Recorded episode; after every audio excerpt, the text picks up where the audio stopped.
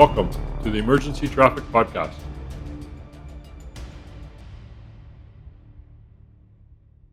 Hello and welcome back to the Emergency Traffic Podcast, where we talk about firefighter and paramedic line of duty deaths to learn from these tragic events and potentially prevent them from happening in the future. I'm Paul, and today I'm joined by my co-hosts, Dirk and Denny.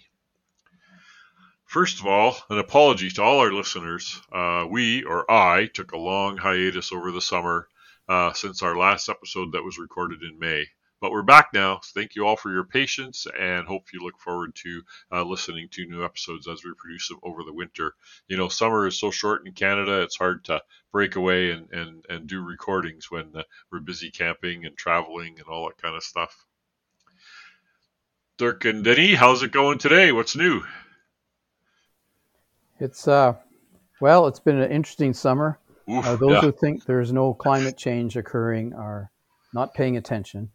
Not getting into what's causing it, but it's definitely happening. We had an unusually dry spring, and as a result of that, there were some for Nova Scotia massive wildland fires, and the one that I was concerned with happened in the wildland urban interface, and I was concerned with it because it burned out my subdivision, and we lost 1/3 of our homes in our subdivision, and we were the last stop. The fire didn't continue because the sun went down, the wind changed, and it got cooler and more humid. But there was a crossover. The temperature was pushing 30, and the humidity was in the 20s and teens, and there were high winds, and it was a conflagration. And there was a lot of issues with emergency response communications, evacuation routes, and so forth. Anyways, so we've been recovering since then, fixing our home. I have a wooded lot. I lost probably 3/4 of an acre of forest and wildland off of my lot. My house was fine because I followed FireSmart, and I had my FireSmart boundaries around my house. I had my gutters covered. I did not leave combustibles around. All my bushes and stuff that were close to the house were not evergreens, and I had no mulch that wasn't stone. So my house survived, but I got some fantastic video all around, and unfortunately, my video shows 10 houses all around my house burning to the ground. It's been a nightmare. Amazing. And, dealing with the insurance companies, dealing with the recovering, and I still haven't got my siding fixed, and we're 5 months after? August, September. Interesting October. To note, to build on that one, Denny, thank you for sharing that, is the National Institute of Science and Technology just released recommendations for municipalities on public alerting, evacuation, and sheltering in place. They just released a report based on the Camp Fire in Paradise, California, a few years ago. High fatality fire. Right. 96 dead, 19,000 structures, something like that. But zero for us, luckily. They released recommendations on that. That, you know, go exactly to what you're saying, the public alerting, the evacs. And the other thing, of course, is that one in Hawaii, Lanai, where that one house built in the 50s survived. But the trick is, like you said, there was no combustibles around the home. There was no combustible mulch. It was all rock. The soffits and eaves troughs were resistant to fire, and the house survived. So, I mean, It can be done, but it takes a little bit of effort. And knowledge. And my residents, my neighbors around me, FireSmart, city wasn't promoting it. Right. Province wasn't promoting it. I mean, it was out there. You know, but you had to go and self-find it yourself. There was very little activity in that area, and even shockingly now, there still isn't really much. That's amazing. So we're pressuring the governments, both municipal and provincial, to get the residents more involved in analyzing what was good and what was bad about this response. And so far, there's been dead silence and/or pushback. So this is not the first wildland fire that's happened in this municipality. It is at least the sixth. I was involved in a major post-incident review of one of those fires, and my view of that is that despite the 11 years that have passed since, the number of internalized lessons is low, and the same thing is repeating itself. And I think that's the most discouraging part about it is if you don't learn from your experiences, you're going to relive them. It's just a matter of time. And we had no fatalities, but we lost 150 homes. One subdivision alone lost 100. So it was extremely bad. One road in, one road out. And it was a nightmare. So, there was an article a couple of weeks ago. Somebody was talking, I think it was in Alberta here somewhere, is, yeah, okay, so we got the evacuation thing kind of figured out in Canada. There's been all kinds of wildfires this year and lots of evacuations and no fatalities. But that's not enough. We need to figure out how to protect the community so we don't have these huge losses. It's costing the economy and the emotional strain and the people and everything. Yellowknife, was it Yellowknife, right, that got evacuated? Yeah. And they're saying people aren't moving back. You know, just like Fort Mac, they lost a whole bunch of population because they're not going to do this again. So we need to work on that. Yeah. But, you know, people have their emergency plans and evacuation plans in place, and they think they're adequate. Like, for instance, there's an elementary school, and their plan is to bring in a bunch of buses and transport the kids away. Right. I said, you know, I was at a meeting, public meeting, and I said, you know, that's a good plan. However, you need to know in advance that the fire is going to be heading your way in order for you to get the buses in. And then the buses have got to fight the traffic to get in and out again. It's this, you know, when you're not telling people that they're in danger, they're in the path, then how are they supposed to enact their plans? Yeah, it's like you notice when your backyard's on fire, you know, that's too late. I guess we need an episode on this, huh, Dirk? It sounds like it. Yeah, that'd be just talking about all that. I mean, we had Slave Lake in Alberta. We had Fort McMurray. Fort McMurray, right? I mean, plus the flooding in Calgary and in the High River. Right. All these major events. And then I'm not sure if we actually learn lessons from that. Right. And you look at the Northwest Territories, the evacuating, and you're looking at a 24-hour drive out. And so, you know, you've suddenly got every resident north of you is coming into your corner store and gas station because they're running for their lives. Did you plan for that and made sure you get extra fuel? The answer to that is no. Good. Yeah. Well, sorry for your summer. And then you had a hurricane after that too. We've actually had two hurricanes. Two hurricanes now. Hurricane Lee, which ripped a bunch of shingles off my ridgeline vent, so I repaired that. And then we just had Tropical Storm Felipe, which just came through last weekend, which was luckily a overbilled, underrated event. Moved to Nova Scotia. Dirk, how about you? You had a busy summer. I was pretty busy. I finished teaching the class there in June, and recruit class, right? Recruit class, yeah. And then so that was a beautiful spring for us, and I missed all that because I was just busy. So I didn't go camping. Didn't even move my trailer out of my yard. So that's sad. Bummer. But July, August, we went to Spain and Portugal, so that was a very relaxing vacation. It wasn't too hot up there because my wife picked that spot because it wasn't that hot. We had 28, 30, I think the hottest day was 35. The south of Spain and Portugal was cooking at 45 degrees. And when we were heading out at the beginning of August, the wildfires just started in the southern part of Portugal. So, but we weren't affected by it. So that was, it was pretty nice. And then, September hit and I was busy in the yard. And I got my promotion finally after 18 years. Captain, congratulations. Junior captain. Yeah. That's the last promotion I'll get in my career. So that's as good as it gets. And I'll enjoy the ride for the next 6 years. I just turned 54, so 6 more years on my exchange, and go from there. So I'm looking forward to the podcast, and I hope we can get this done once a month at least, and maybe you taught some courses too. What did you teach? I did teach a couple courses. Yeah, I did teach IFSTA 101, Firefighter 101. And then I went to a couple courses. I didn't teach. I participated in an engine ops fundamental course in the Rocky Mountain House. We had Todd Edwards from Atlanta there, retired battalion chief, demoted captain, promoted, demoted, fired. It was an interesting story. The engine ops course, because Atlanta's got no engines. It's been all over the news. They're short of trucks or something. Yeah, so he's been retired. He's been teaching mainly host deployments. That's his shtick.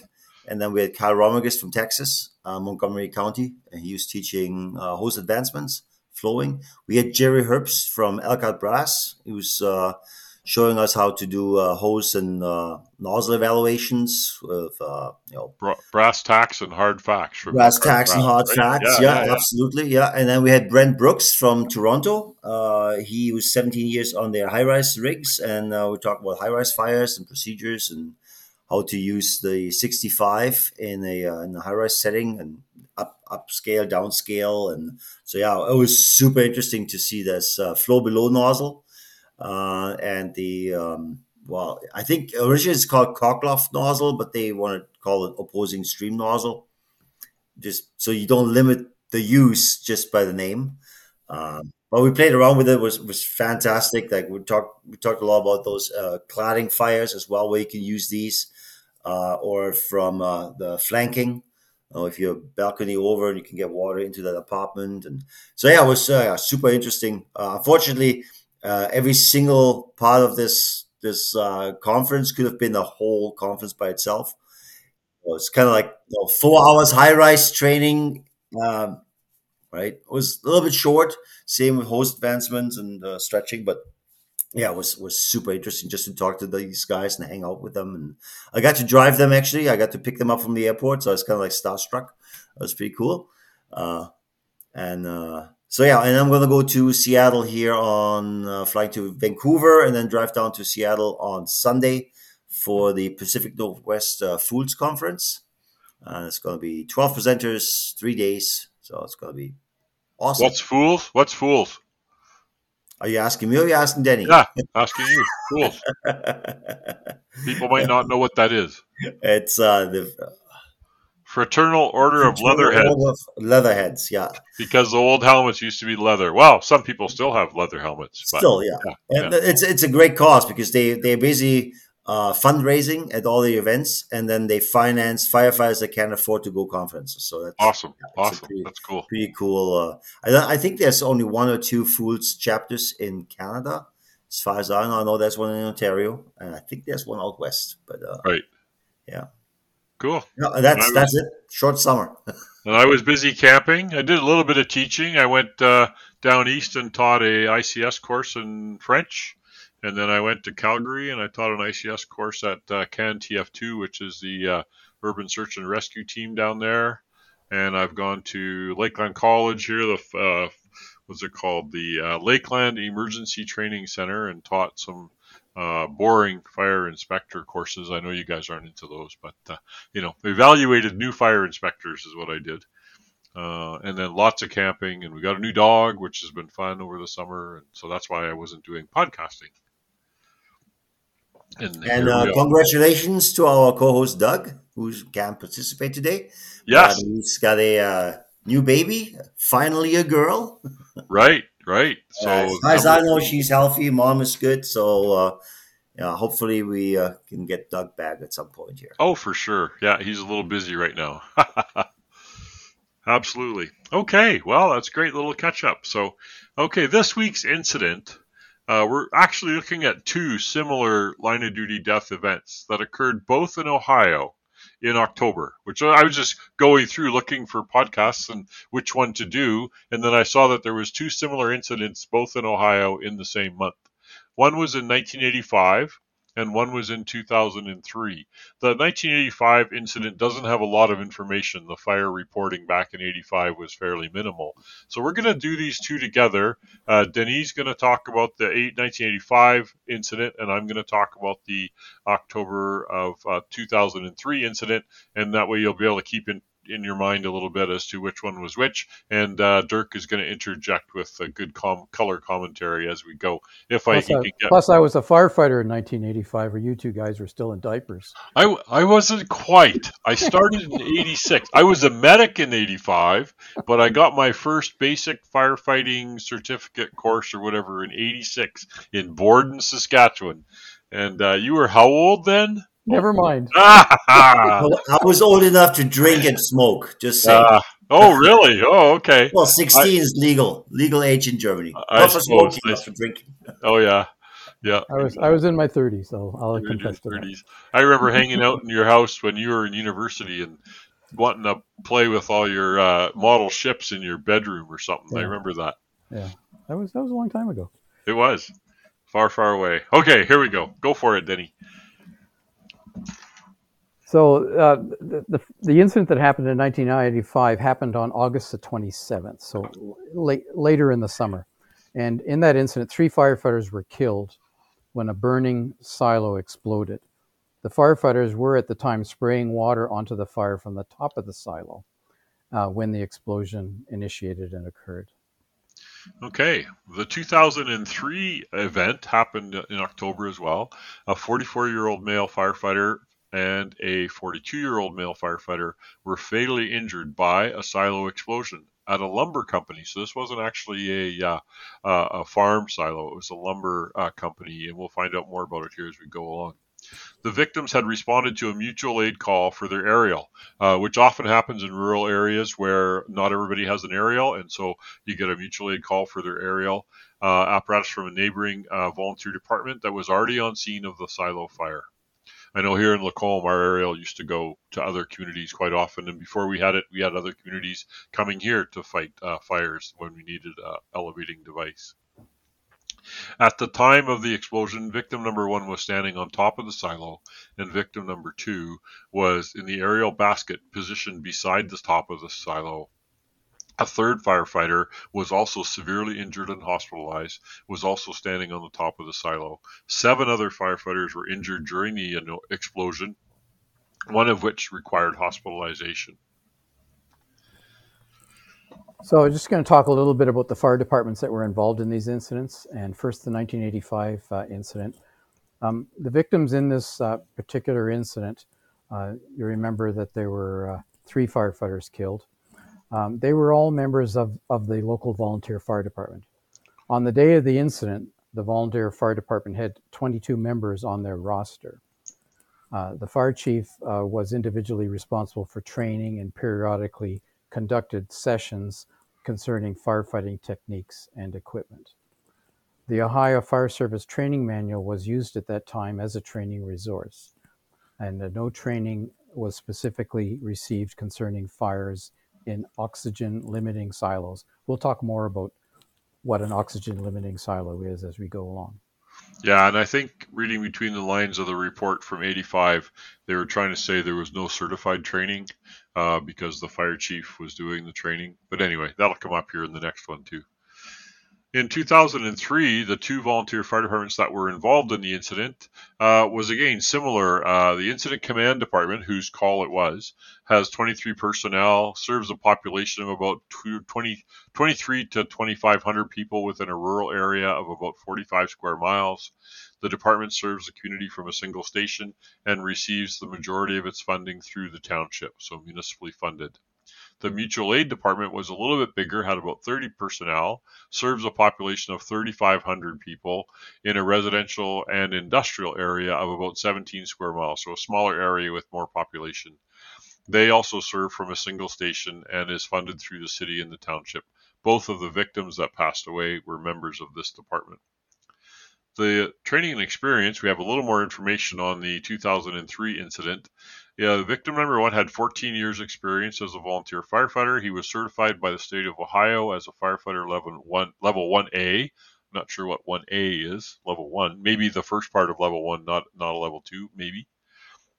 48-hour course. Oh, okay. It was sort of a basic firefighting course. That's what I took back in 86. Was sort of a one course. It taught you a little bit of everything, just enough to be dangerous.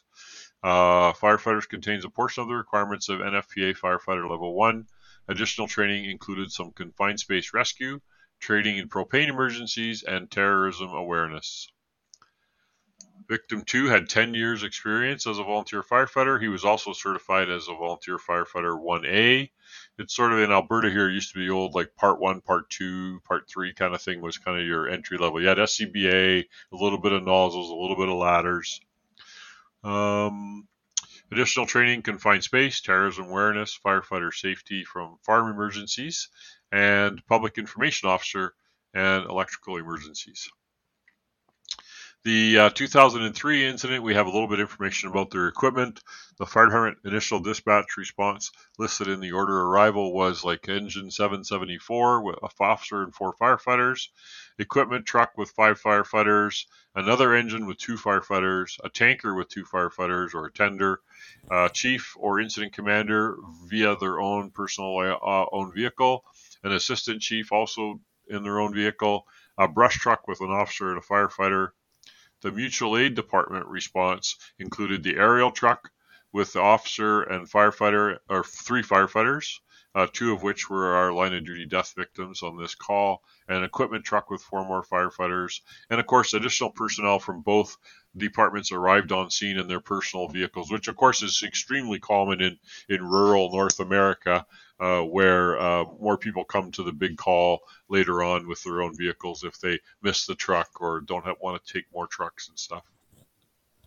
So the next bit of information we have on the 1985 incident is dealing with the structure itself. And the silo that was involved in this incident was an oxygen limiting type, which means that the openings in the silo, so there'd be some at the bottom, some at the top, and possibly some on the side, were supposed to be sealed to limit oxygen from entering. So the design of the silo itself was concrete and slip formed. There's a couple different designs. You will see concrete plank and cast in place concrete slip formed, where the form itself is used to cast a ring, and then it's slid upwards and another ring is cast, and then it slides up and another ring is cast. So that's what they call slip form. So this particular silo was a concrete oxygen limiting design slip form. It was 76 feet in height and 20 feet in diameter. From my experience, pretty typical dimensions. There were 5 rubber gasketed sealed hatches on the silo. 2 were on the roof. 1 was on the side loading portal near the top. So near the roof, but just down over the side, where usually there's an elevator or a chute of some sorts that's used to load silage into the silo. And 2 were at the unloading portal at ground level. They can either be under the silo or on the side of the silo, depending on the design.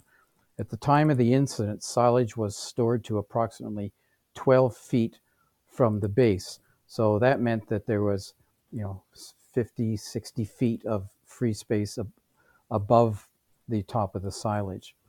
And so the silage itself extended at a steep angle to approximately 40 feet up on the sides of the silo in a cone-shaped configuration. Remember, you load the silo from the top, so it doesn't drop into a nice smooth level layer. It just kind of tapers in like a volcano and fills the bottom of the silo and up the sides. So the base amount was 12 feet, and then there was about a 40-foot slope up to the loading hatch on this particular silo. In 2003, the incident silo was located at a lumber company that employed about 60 full-time employees. The facility produced various wood products, including hardwood flooring and for bowling lanes, architectural millwork, roof trusses, and brooms. The silo was constructed in 1986 and was used to supply recycled plant material to an electrical boiler. The concrete silo was originally designed as an oxygen-limiting silo, but was later modified. The silo was approximately 70 feet high and 20 feet in diameter, so about the same size as the other one. The base of the silo had 2 doors, one on each side, to access the auger pit in the base, where the auger was used to unload the silo. The silo was normally filled with wood chips and sawdust from the plant. The roof of the silo had 2 round openings, each measuring about 2 feet in diameter. The silo was filled pneumatically as wood chips were blown in through a tube at the top of the silo through the center opening. The other opening had a cover that was not in place. On the day of the incident, the silo was filled to a depth of 21 feet with wood chips. According to the fire marshal's report, the origin and cause of the fire was heat generated from the friction of a belt on a pulley at the base of the silo's auger, which ignited the combustible wood chips. The fire had smoldered for several hours prior to the arrival of the firefighters. fire marshal concluded that the explosion in the incident was a combination of events, including, at minimum, a backdraft with ignition of the fire gases and then potentially a dust explosion of some degree. If everybody remembers, of course, any kind of dust, is a combustible hazard. Any kind of dust is a combustible hazard in these silos, and the first explosion or the first event typically knocks all the dust off, and then vaporizes all those fine particles. There's been numerous dust explosions. There's a great podcast, by the way, called the Combustible Dust or Dust Explosion Podcast. It's quite interesting too. He talks about all these events. Anyway, and that's what happened there. The Incident Command Fire Department had conducted annual pre-planning for the facility and routinely made one or two calls per year at the facility. So they probably had a lot of little fires in the facility. We had a similar facility in some of the districts I've worked in as well. And often they wouldn't phone until it got really bad, and then they would give you a call. And I kept telling them, guys, come on, don't hesitate. They were 45 minutes away out in the country. I said, call us first. You can always turn us around. It's just diesel fuel, But they, there was a problem. These calls included 3 fires in adjacent silos, small fires in the dust collection system, and there were no previous fires in this silo. One of the interesting phenomenons about dust explosions is that they're really not a single event. Often, and I'm not talking about the initiating event, the initiating fire, and the initiating explosion, but when you get a dust explosion, which is the combustion of the dust particles in the oxygen in the air, you will get, an overpressure event. And lots of times what that overpressure event will do is it will dislodge more dust. And there's video out there showing this happening in buildings where you've got dust sitting on the top of trusses and on top of equipment and so forth. And the first explosion disturbs all this dust, throws it into the air, and then you get the real dust explosion comes after that. And that's usually massive and catastrophic. So you'll typically hear these boom, boom. They'll be in that order. And so that's quite possibly what occurred. So the next information that we have on the 1985 incident is relating to what was noticed and how the event went forward. So on August the 27th of 1985, the fire department arrived at the scene of the silo fire around 7 p.m. So in August, 7 p.m., it's still light. The fire had been noticed earlier in the day when the owner saw wispy smoke coming from the top hatch on the silo. 3 firefighters climbed to the top of the 76-foot silo using the access ladder that's on the outside of the silo. A lot of these access ladders on silos, just by the way, are somewhat sketchy. They may or may not have safety cages around them, and they may or may not be in condition to carry the weight of a fully equipped firefighter. So that's, when they say step on the outside as you're going up on this little tiny rung that's about the size of Paul's little finger, then you got to watch yourself. So anyway, 3 brave firefighters. This is your little finger talking, the PE guy going, I wouldn't get on that ladder. Yeah, sometimes knowing too much is not good.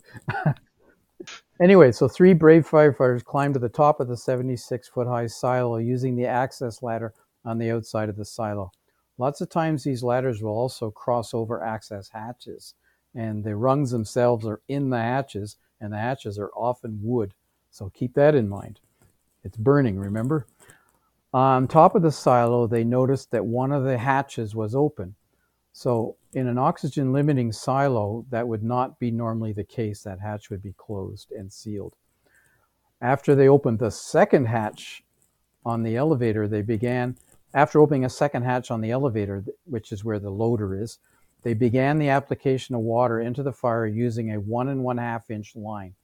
And nowadays, we would consider an 1 1/2-inch line as to be totally inadequate, fed by an 1 1/2-inch hose almost certainly in 1985. I know in 1985, we were transitioning to 1 3/4, and nowadays an 1 1/2-inch line is still often used in rural departments because they're trying to save water. This is not probably the right place to be doing that. And using a straight stream nozzle. Good for them. Well, things go around. They went all the way through the fog nozzle and back to straight stream. Well, straight stream is probably a good thing for smoothbore from a point of air entrainment. However, we'll find out later that, in fact, air entrainment was a major issue. In approximately 30 minutes, 3,000 gallons of water, which was the capacity of the two water tank trucks, the tenders that were unseen, had been applied to the fire. At this point, the water supply was depleted and the three firefighters retreated from the top of the silo. So they would have climbed back down. After a delay of approximately 15 to 20 minutes, the water supply was then replenished. The trucks re-arrived full of water. Probably no porta tank in 85, maybe. There was, but I don't know if the attack pumper was using it. We don't have those details. So three firefighters once again positioned themselves at the top of the silo and continued fighting the fire, while two other firefighters were at ground level applying water to the bottom hatch area. So at this point, they were applying it to the area, not necessarily inside the silo, but to the hatch area. At approximately 8 p.m., so this would be 1 hour after they had been arrived, an explosion occurred. And the explosion lifted the concrete roof of the silo approximately 4 feet into the air. And as the roof began to break apart in large chunks while it was in the air, victims number 1 and 2, who were on the top of the silo, fell off the silo. And the third firefighter fell into the burning silo. Oh, wow. A fourth firefighter, who was at ground level, so he'd be 72 feet below the top of the silo, sustained a broken leg when he was hit by a piece of flying concrete roof. You can only imagine the roof was going in all directions. So victim number 3, who had fallen into the silo, was eventually removed from the silo through a hole that was subsequently cut in the side of the concrete silo 28 feet above ground. So clearly that didn't happen in a few minutes. All the casualties from the scene were transported to the local hospitals. Don't know how long a run that would have been. Two different coroners were involved in this incident due to the victims having been transported to different hospital districts. One coroner ruled that victim 1, who had fallen off the roof and landed on the ground closest to the silo, had died due to injuries caused by the fall. The other coroner ruled that victim number 2 and 3, who had fallen into the silo, I remind you, died due to injuries caused by the explosion. However, no autopsies were performed. So this would have been, I guess, just an external examination of the bodies. After the explosion, the silage collapsed to the 28-foot level. Remember, it was sitting at the 14-foot level, I think it was. Right, on the sides. Yeah, and you had this big cone of silage up the side. Well, this leveled it all out, and it settled in at the 28-foot level. Remember, they said that they cut a hole in the side of the silo at the 28-foot level where the silage eventually ended up, and then retrieved firefighter number 3, victim number 3. So the initial indication on the investigation that the cause of the ignition was spontaneous heating of the silage. That's what started the fire. If you Google this, you will find out that if the moisture content of silage is too low, seems contrary, is too low, then spontaneous heating through degradation and fermentation will occur. Too low, and there's not enough moisture left to quench it down. So I thought it was the other way around. Well, it isn't, but it's not with silage. Hay, it's the other way. But anyways, so with silage, it's got to be moist enough to not spontaneously combust. It will still heat as it degrades. However, it can't generate enough heat because of the humidity in there to actually cause a fire. So, but if it's drier than like old silage, for instance, like you put new silage on top of old silage, your new silage can ignite the old silage, for instance. There's all kinds of, which is why you really got to know what you're doing with these things. Anyways, witnesses state that the bottom and top doors of the silo were open when the fire department arrived. In other words, the silo was ventilated. Right. It was open on top to let the heat and gases out, and it was open on the bottom to let fresh oxygen in. Oxygen limiting silos, not what you do. So that presumably was done by the personnel in charge of the silo. We think this was a farm. This would allow sufficient oxygen for spontaneous heating to occur, and the silage was sufficiently dry for this action to take place. The explosion that had occurred was due to either a buildup of combustible gases from incomplete combustion or from a dust explosion, or more likely a combination of the two. In either case, directing water into the top of the silo would have been an improper method for fighting this type of silo fire. In this incident, nothing should have been done to increase the level of oxygen inside the silo. Both opening the top hatches to apply water to the fire and entraining air within the water streams increased the level of oxygen and put the gases and or dust into the explosive range. Additionally, water spray can place the dust into suspension, thereby increasing the risk of explosion. So if you've got a smoldering fire from a spontaneous heating, so you're going to be generating a lot of incomplete combustion. So you're going to develop, smoke particles, carbon monoxide, and other components, all of which are flammable gases. And we've all been to structure fires and seen the smoke coming out the window, and at a certain point it mixes with the surrounding oxygen and it ignites, and you got this blowtorch. So imagine that suddenly occurring inside the silo quickly, causing a pressurized event, causing that silage that was all up the side of the silo to fall down, creating a dust cloud, and then that cloud of dust igniting, blowing the top off the silo, and subsequently causing the death of three firefighters who were in the wrong place at the wrong time. Hey, Dirk, I want a technical rescue opinion on a rural call with very limited resources doing rescue through a concrete silo wall at 28 feet above ground. Obviously, you're standing in the front end loaders or something.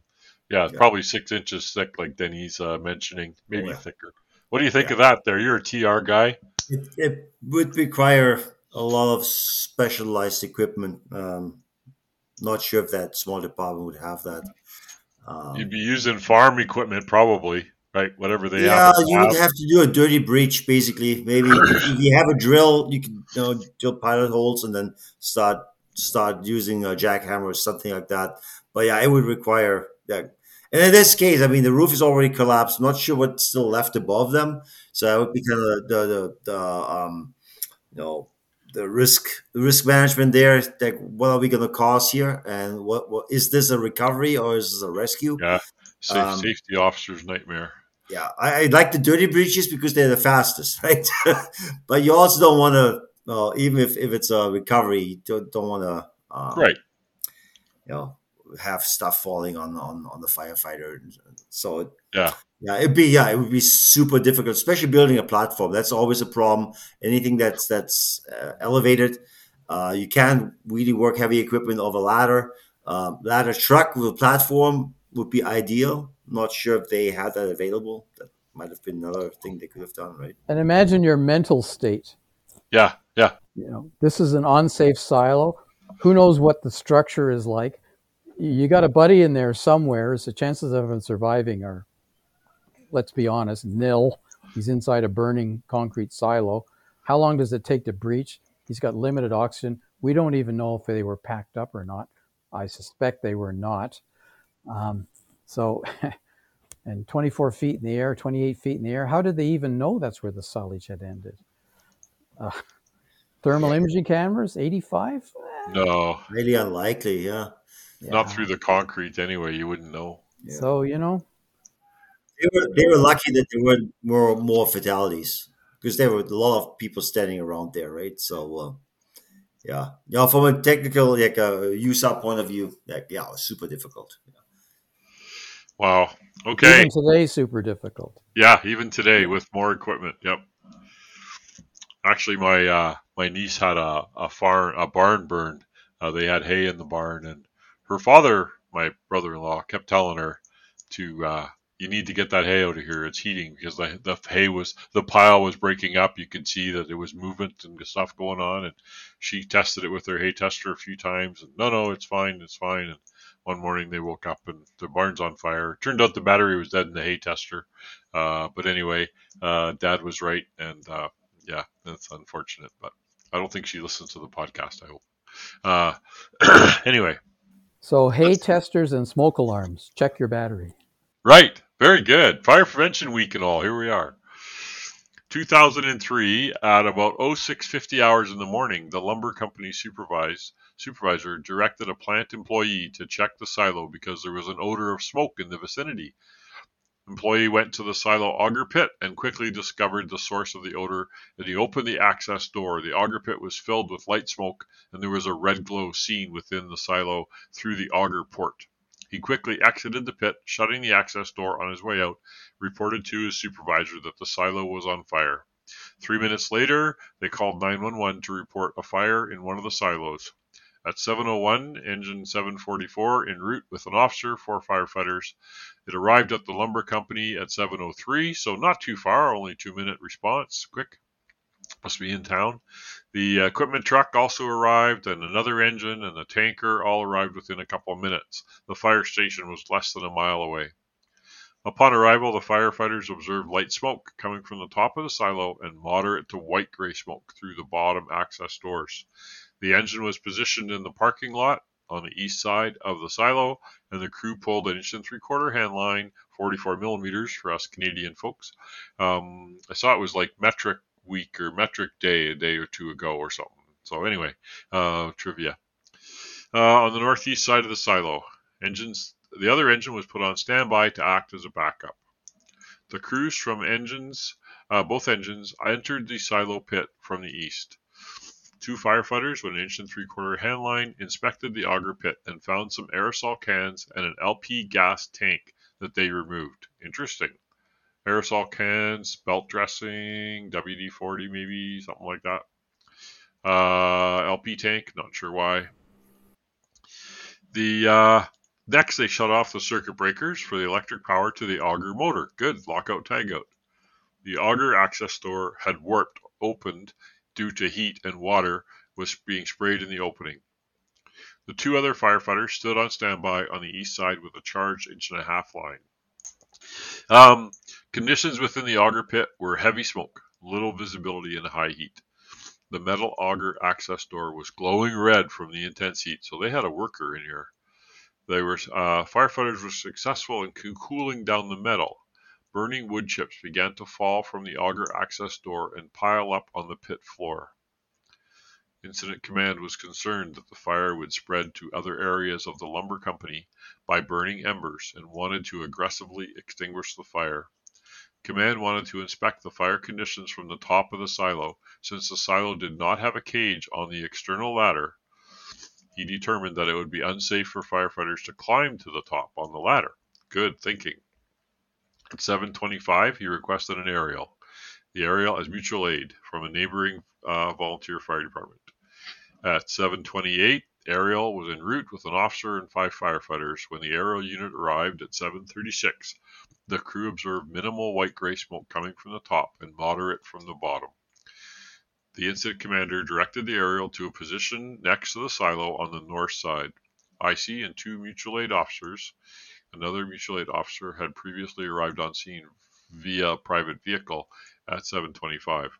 They had a brief discussion and decided to extend the aerial to determine the structure at the top of the silo and conditions within the silo. Both victims from the mutual aid department and another firefighter from the incident command's department, the initial department, went to the top of the silo in the aerial basket and examined the silo's condition for several minutes. The basket was brought down, and the firefighters had a conference with command, and they reported that they could not see any flame on the surface of the wood chips within the silo due to smoke. No mention of a thermal imaging camera, I guess. Not yet, no. Interesting.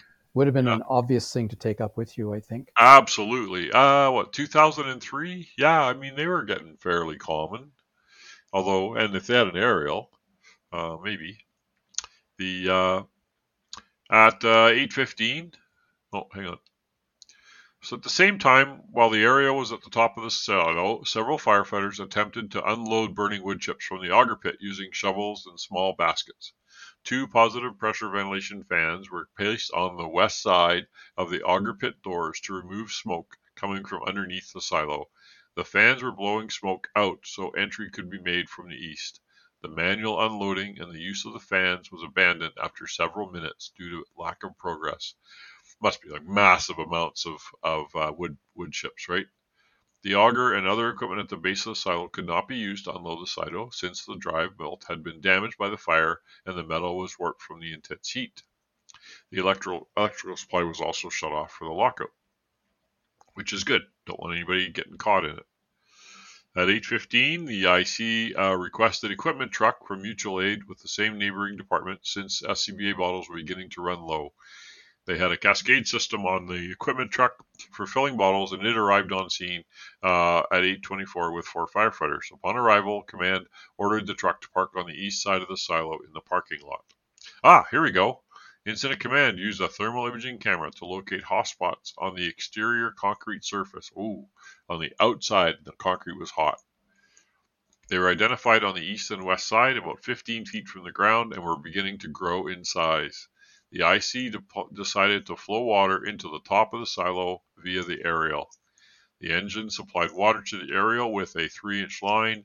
Victim 1, 2, and a firefighter number 1 went to the top of the silo in the basket. Victim number 1 and firefighter 1 exited the basket onto the top of the silo. Victim number 2 remained in the basket. It made a hose connection to the platform water supply and ran a 50-foot section of 1.5-inch hose with an 1.5-inch distributing nozzle around the top of the silo. Again, just gonna put more air in. The firefighter. Just a reminder, Paul, that they estimated there was about 21 feet of chips in the silo to start with, and the tick indicated hotspots at the 15-foot level. So I mean that pile was pretty well burning. The firefighter number 1 lowered the hose into the access hole just as it was being charged. They sprayed water for about 5 to 10 minutes and estimated less than 1,500 gallons were pumped into the silo. At the base of the silo, the firefighters had opened a small exterior side hatch. They were pulling wood chips from the hatch, inserting a piercing nozzle supplied by an 1 3/4-inch hand line from the engine. The hatch was located below a large hotspot observed with the tick. A firefighter was using a pike pole to make a path for the piercing nozzle, and another firefighter was inserting the 10-foot piercing nozzle into the hatch through the wood chips. Another firefighter was assisting with the hose. Firefighters were alternating positions during this operation, and another firefighter was behind them, manning a charged 1 3/4-inch line as a backup. So essentially, they're using structural firefighting techniques here. Basically, like through a wall or something, but you're into a pile. How high has the heat to be so you can see basic color on your tick? On a concrete structure, and you were saying like with the other silo, like how thick is this? Like it's got to be 6 inches at least, maybe more. Right? So yeah, it's crazy that they would attempt to do anything there. They could just close it up. My guess is we're missing a whole lot on the command side. The decisions you've got the manufacturer there of the facility who's highly concerned about losing his entire facility if this fire starts emitting burning embers and so forth. So I'm pretty sure that they're going, you got to do something to save, the facility, ensure that doesn't happen, and then you may have. Complacency, it's probably not the right word, but success on previous incidents, because they've responded here several times in the past to, dustbin fires and other silos, so they've used some successful techniques in the past, and then maybe what they think is an understanding of what's going on there, possibly without any specific training in this particular silo. Plus, this silo was not being operated as intended by its design. So you had a number of things going on there. And if you're not running a good, tight incident command system where you've got people doing planning and research, but you're tending more to rely on, that slide set in your head. If I do this, that will happen because I've seen that happen before, and you're missing a few slides. What can happen is you'll end up in a situation where you do exactly the wrong thing. And as we will find out, that's where they were. This plays exactly into Dr. Rich Gassaway's situational awareness presentation. I met him a couple weeks ago. He was up here at the Lakeland College, actually. And, of course, I showed all the students, which they hadn't seen before, the Gordon Graham's, high risk, low frequency event. And then this is it, right? There's a video. Actually, Abbotsford Fire had a wood chip silo explode on them about 10, 12 years ago. And there was a good video on YouTube showing it all of a sudden, same kind of tactics here. And all of a sudden, boom, the thing exploded. But this way after, of course, this happened. And that was more on the outside. That was really that dust explosion. You could really see like how that all happened there. Yeah. Recognition, prime decision making. That was recognition, prime decision making. Right? Yeah, Gassaway. But you've got to also I think that's really, really important points. But the first level of hazmat training and any other training is the awareness level, right, Dirk? The first thing you learn is awareness. Yeah. When you're wading into the swamp full of crocodiles, you don't have to be able to deal with the swamp or deal with the crocodiles. You just got to be aware that that's what's going on. So then you pick up the phone or your computer and start researching into the right things to do. But if you're not even aware that you're in a swamp full of crocodiles, then anything you do after that is going to turn out one of two ways. We're the fire department. What do? We come to put out fires. Okay, we're going to put out fires. Yeah. Horseshoe lucky or sad. Okay. The incident commander instructed the aerial crew to change the nozzle to a straight bore and spray water to the southeast section of the silo based on the growing hotspots. Victim number 2 shut the water off, firefighter, and he pulled the hose out of the silo. He recalls the smoke was yellowish and remember hearing a whooshing sound followed by a loud boom. At the base of the silo, a sudden burst of wood chips and smoke came out the hatch. It was described by firefighters like a jet engine taking off. Other firefighters on the scene reported hearing a sucking sound or a strange expanding like rush. So what do those sounds remind you of from your training? Backdraft. Exactly. Yeah, for sure. It sounds exactly like a backdraft. Right. You just introduced oxygen. Right. You get a sudden overpressure followed by a sudden underpressure. And in this case, probably a whole lot of dust explosion leading situation afterwards. Exactly. Yep. No, very good point. The explosion occurred. The silos were thrown to the firefighters. Several firefighters at the base of the silo near the hatch were thrown to the ground from the force of the blast. They felt the ground shaking. Yeah, they felt the ground shaking and a concussion. That's a big bang. The explosion occurred at the silo at approximately 8:50 hours. The top of the silo blew off and landed to the west. Victim 1 and 2 and Firefighter 1 were thrown from the top of the silo and the aerial basket and were thrown approximately 70 feet onto the ground. Victim number 1 was found near the basket of a front-end loader parked near the base of the silo. Victim number 2 was found at the base of the west side of the silo, and Firefighter 1 fell into a garbage-filled dumpster, which helped break his fall. Man, was he lucky. Yeah, no kidding. Debris rained down on the scene, injuring 8 firefighters and 2 lumber company employees after the debris had settled.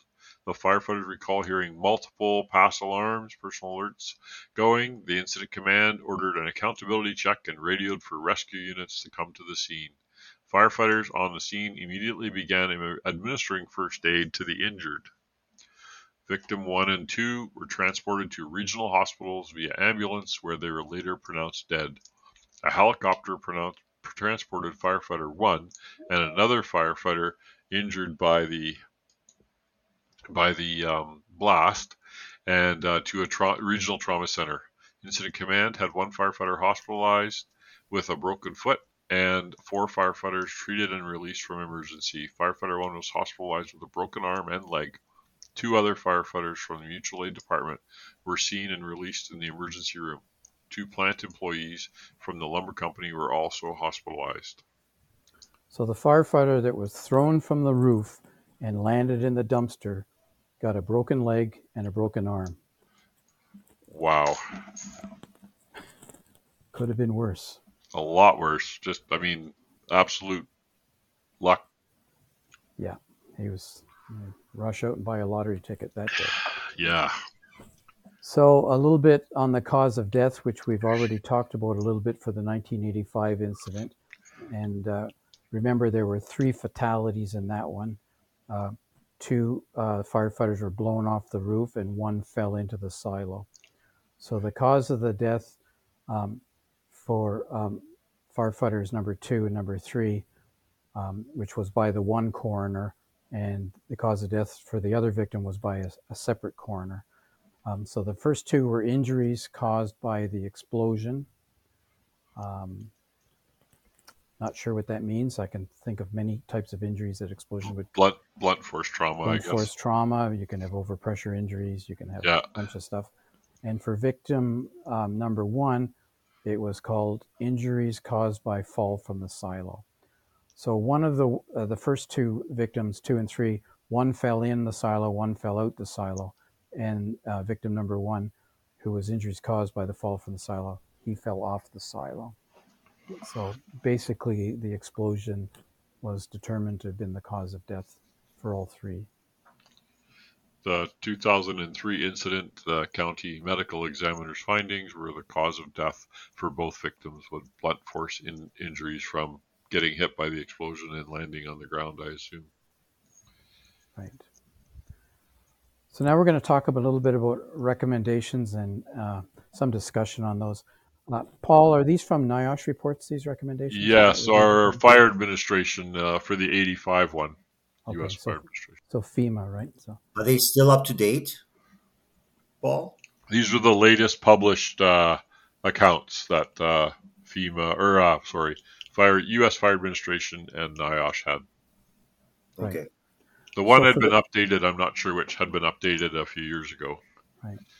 So for the 1985 incident, so that's the triple fatality, recommendation number 1 stated that during firefighting operations, water should not be directed into a fire through the top hatches of an oxygen-limiting silo. And so a little bit about that. A fire in oxygen-limiting silos can potentially be very hazardous since explosive gases can be contained. So these are a non-ventilated silo, essentially. Any increase in oxygen may place the gases within their explosive range. One method of fighting this type of fire that has met with success in the past involves the injection of liquid nitrogen, which of course would then gasify and blanket, or what they sometimes call inerting, will inert the inside of the silo, and then the fire, think of your fire triangle, fuel, heat, oxygen. So if you take the oxygen away, then the fire will go out. So one method to attack these fires is injecting liquid nitrogen or injecting carbon dioxide into the silo to extinguish the fire. Manufacturers of oxygen-limiting silos normally have instructions to accompany their silos on how to deal with fires. Further information can also be obtained by Googling a bulletin called Extinguishing Silo Fires, published by the Northeast Regional Agricultural Engineering Service. I should also say... I didn't go look and see if that's still available. But... Yeah, I should also say that if you Google extinguishing silo fires, you're going to get pages of information. Right. So these are not abnormal events. They happen all the time. So for the recommendation again, like any silo fire, or in general, any fire, we don't want to fight a fire from above. You don't want to work above the fire. That's why we say any house fire could be the basement, could be the attic, right? We don't want to go up there. But it seems like, oh, there's a silo. Oh, let's check what's burning from the top. And I remember that the fire department I know responded to a silo. I'm not sure if it was a fire. I wasn't there. All I know is that they went up to the top of the silo, opened the hatch, and two guys got knocked down by the carbon monoxide that's obviously in these areas. And they weren't masked up because nobody thought of that, right? So, again, kind of like for me, as I have zero skin in the game when it comes to silos or silo fires. Don't go up there. Just, if you can, work from the bottom, but not from the top, because you're above the fire. So, there are two types of silos. There's oxygen limiting silos, which are intended to be a closed system from the point of view of air and gases moving in and out of them. So they generally are pretty safe from the point of view of you can't have fires because there's not supposed to be any air, oxygen, in other words, in the silo. And then there are the other type of silo, which are essentially ventilated silos. And these are the ones you most commonly see on farms. And you'll see the ladder on the outside has got kind of like a chute built around it. And you climb up inside and there are all these doors, hatches every 6 or 8 or 10 feet or whatever. And you pull the hatches off, and that's how you unload this. When you need silage, you go up to the top of wherever the silage is, you pull that door off, and you fork out a bunch of silage. It falls down the chute at the bottom, and that's how you get access to it. So these ones are not airtight by any means whatsoever, and you have to approach those in a completely different manner. They're not the same at all. They're not going to build up huge, vast quantities of combustible gases. They don't have the same properties when they're burning as a air limiting silo, or an oxygen limiting silo. So yeah, you got to know what's a duck and what's a goose, right? When you go to these things, so they're not all the same, and you got to have an understanding of what you're dealing with. And I think that's where recommendation 2 comes in. Recommendation 2 says, when not being filled or emptied, so in other words, when you're not loading the silo from that hatch near the top, and you're not emptying it by opening the auger pit door at the bottom, so which obviously the silo is open at those points in time. So in an oxygen limiting silo is properly sealed, when not being filled or emptied, the silo hatches should be kept closed, and you must do proper maintenance on the silo. So that should be performed to ensure the integrity of the oxygen limiting features. This is going to come up, Paul, when you talk about the 2004 incident. Yeah. So if an oxygen limiting silo is properly sealed, there's very little likelihood of fire occurring by spontaneous heating. You can still get the heating, and you'll still get gas generation, and you don't want to go in there because it's a IDLH, immediately dangerous life or health, confined space, but you're not likely to have fire because there's insufficient oxygen to support a fire.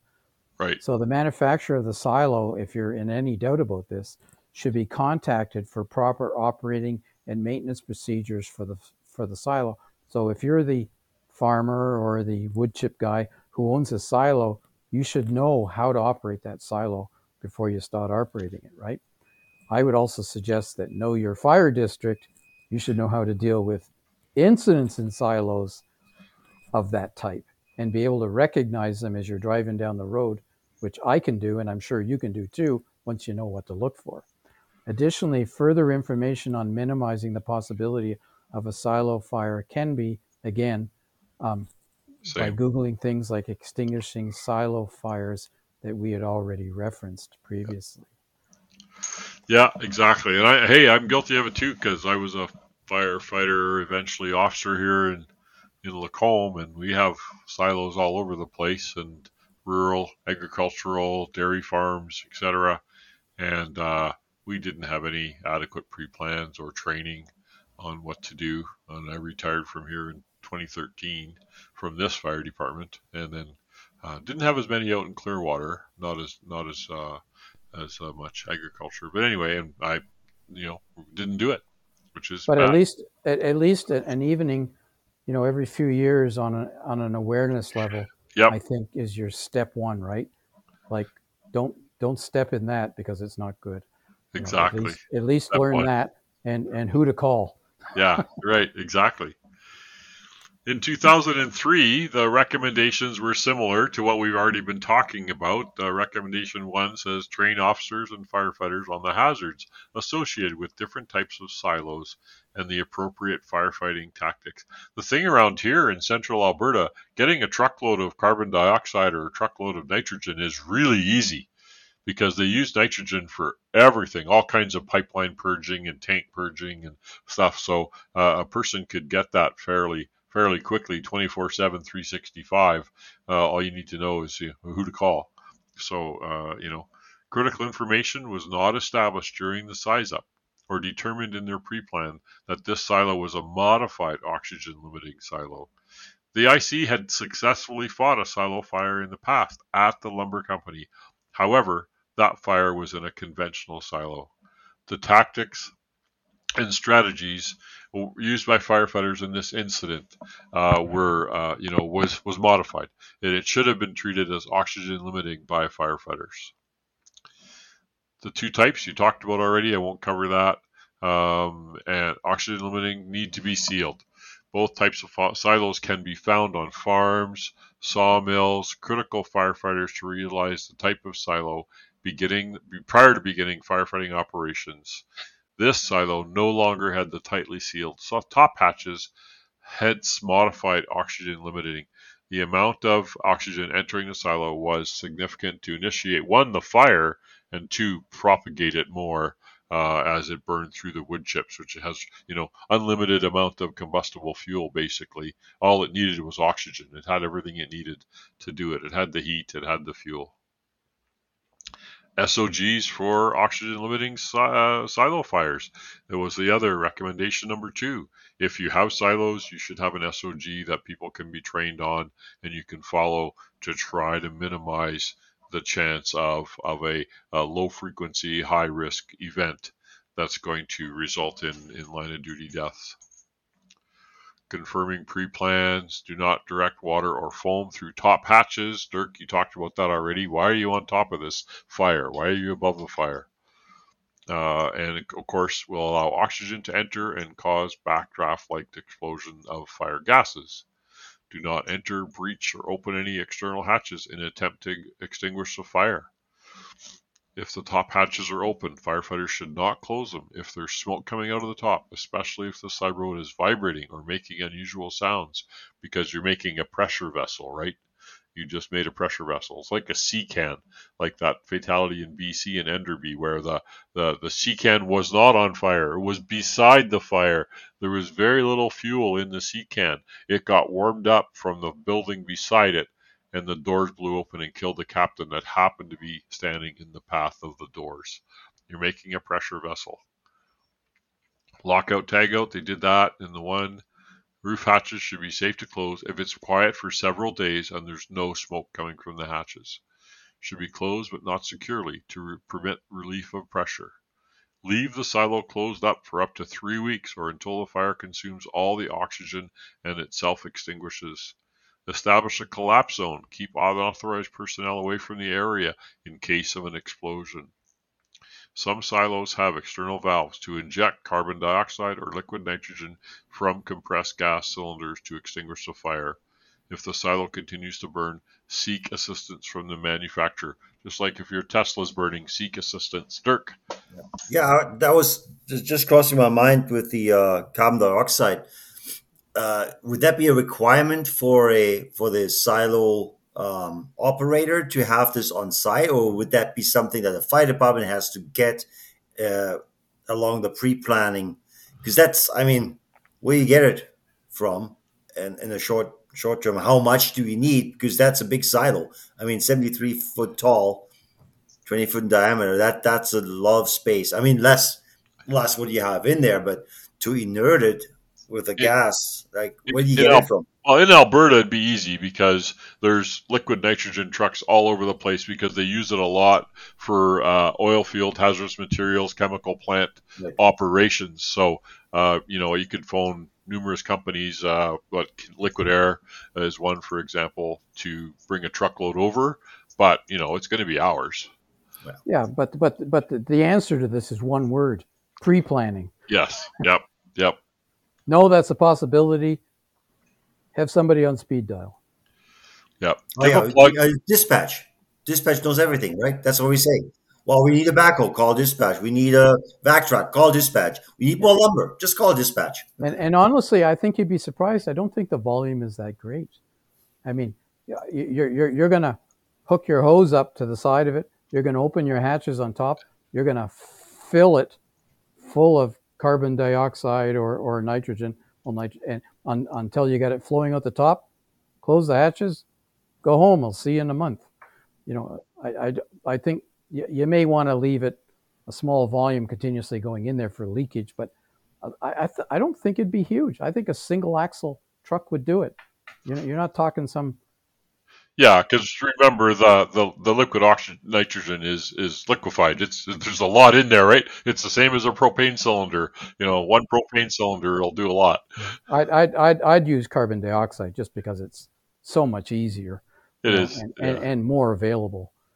You just go down to the local brewery, Dirk, and hijack a truck. Yeah, the distillery, the brewery. Yeah, like it. I'll never leave. or your local Coke distributor because or bottler because they got carbon dioxide trucks sitting there. So I'd be sitting there, it's like, why did I come here? I forgot. Or get a few 2-4s and throw them in the top. Good point. The fire department should ensure that pre-emergency planning is completed for silos within their jurisdictions. If you've got a particular risk, you need to plan for it. But I remember trying to sell the aerial truck concept to the county here. Now, Lacombe County is a fairly intense agricultural area, lots of good soil. There's lots of greenhouses and dairy farms and all huge riding stables, huge buildings. And I went around the county and took pictures of all these places and went to gave it to the fire chief to build his case. I actually did a PowerPoint presentation and the county said, what do we need a ladder truck for? We don't want a ladder truck. We don't need a ladder truck. And all the city was asking for him was to sign a grant application to do it together and get $100,000 from the government. And the county didn't want to sign. And one of the second year we had the ladder truck, we had a huge machinery shed, concrete tilt-up building that was combination potato storage, etc. And we brought the ladder truck out to it, and it actually saved the building because it was part of the roof had collapsed, and we were able to get water in the truss spaces and stop the fire and put a stop to it and save it. And the county was still saying, we don't need it. But the pre-planning is the problem. There's a Canadian company, just so our people know, that does pre-planning software out of Ottawa called APX.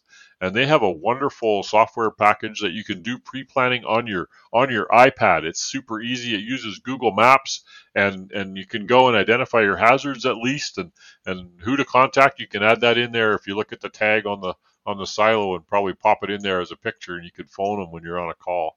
The stuff's out there. It's just having the time to do it. Number 4, facilities with oxygen limiting silos should ensure proper operation and maintenance. Very important. That may have been a problem in this lumber yard because they'd modified the silo and wasn't maintained, obviously, because there was a belt and an overheated bearing or something that started a fire. There was LP gas in the bottom. They were probably trying to cut a bearing off. That's why would you have propane in the silo? You're probably trying to loosen something with heat and started a fire. Hot work, another often cause of fires. Hot work. Yeah. I see Boston is requiring training and a permit for all hot work in the city now. They have people have to take a training course to prevent accidents from hot work. Good initiative. Enforcing it isn't. Yeah. Municipalities consider wiring exterior placards with specific silo information for use during firefighting. I'm just going to breeze over these because we're going long.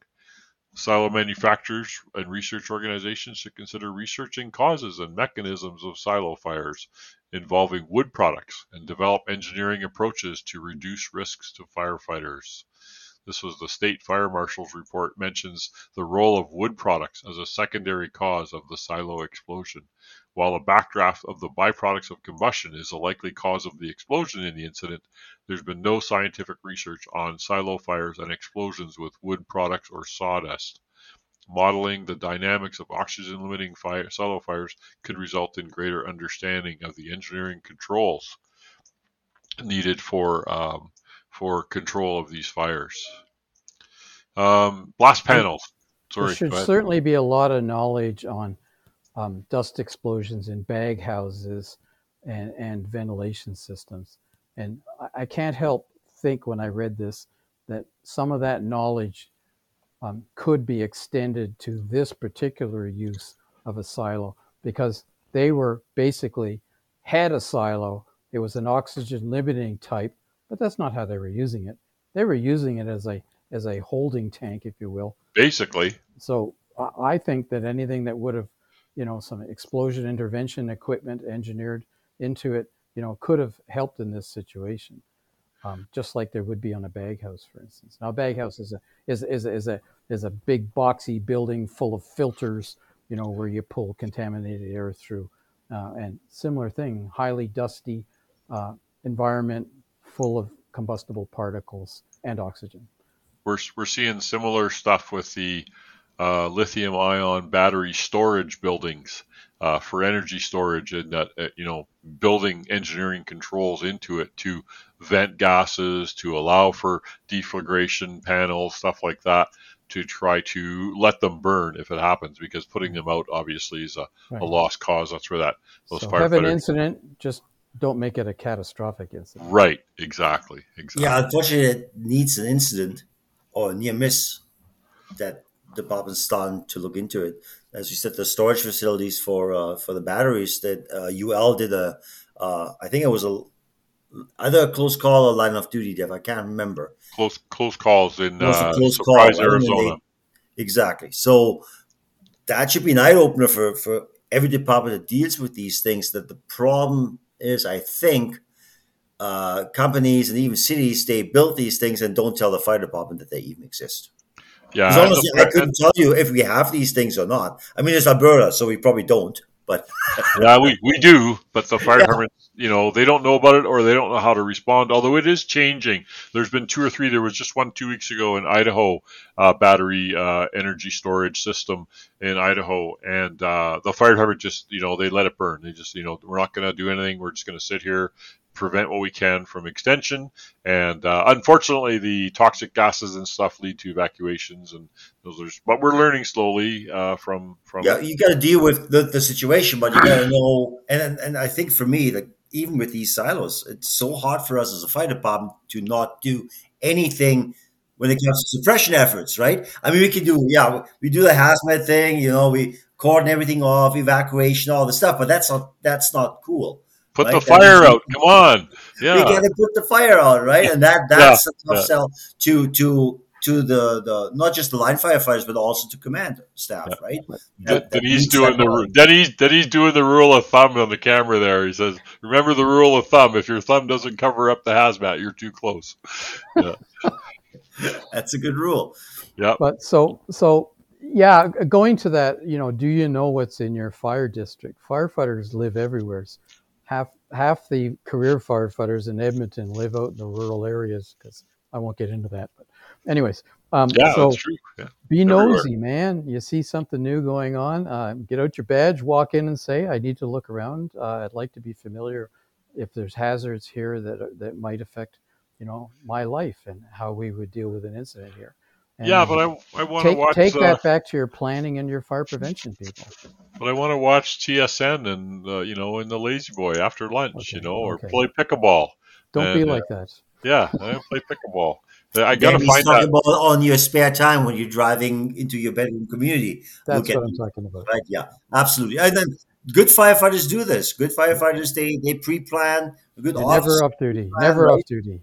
But it's also a problem. You mentioned Edmonton. It's a big department. Same as like Vancouver, Calgary, Toronto. Try to change something in Toronto. right? And convince people, hey, don't put out the fire, or hey, I want you to bring a 65 line into a high-rise building. It's like, what? A 65? That's way too heavy to carry. What are you talking about? Exactly. And then those are the problems. Like, smaller departments have that advantage of being able to do this because there's less bureaucracy, there's less management. Oh, I'm glad you think so. I hope it would be that way. No, exactly. Everything's scalable, just so you know. Yeah, exactly. It's just hard with less resources to do it with. But the timeline is also scalable. If it takes you a year, a big department takes 10 years. But departments can change. Unfortunately, it's often due to events. If we look at London or the UK buying tall aerials, responding aerials to high rises, which they didn't used to do, but after Grenfell Tower, now they do that. Look at Toronto. Toronto had a huge fire on the 401 of a petrochemical tanker or something, and they had to call the airport and everybody else to come foam it down. Toronto bought a foam truck. Wow, they bought a 230-foot Bronto. I had to get that in there, Dirk, you knew it. Because, hey, they're preparing for their risks. And that's what we need to do. But it needs to go top to bottom, bottom to top in the whole organization. And this is preparing for risks, silos. Okay, cool. All right. Thanks, everybody, for listening to another Emergency Traffic Podcast. We appreciate your interest and hope that you find them interesting and informative. Give us a star, a like, a thumbs up on whatever app you use to listen to us with. It means a lot to us and the algorithms that promote our podcasts amongst the various listeners. You can follow us on Podcast Traffic on Twitter or our Facebook page, the Emergency Traffic Podcast. Be safe, be nice. Stay low and go. Right on. And what did, there was a quote from Brunicini this week or last week. It was, if you think training is expensive, wait till you have a line of duty death. So no, don't wait. Listen to our podcast and train. Do better. All right. Excellent.